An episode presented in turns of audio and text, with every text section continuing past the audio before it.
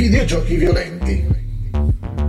Sulla base di uno studio condotto su 600 giovani videogiocatori, il ricercatore Brent Stanford della Simon Fraser University mm, nella British Columbia, in Canada, avverte che molti giochi stanno addestrando i nostri figli a celebrare la violenza.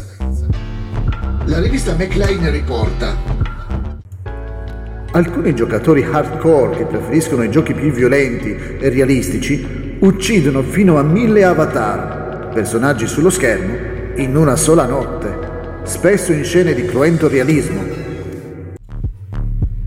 La ricerca ha documentato la misura in cui i videogiochi violenti sono progettati per fare appello alle emozioni di un giocatore e per inghiottire le giovani menti in mondi che desensibilizzano alla violenza persino all'uccisione.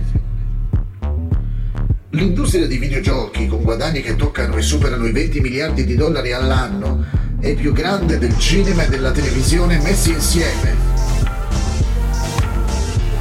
Stafford esorta i genitori a controllare i giochi a cui stanno giocando i loro figli e a essere attenti a qualsiasi tendenza alla violenza.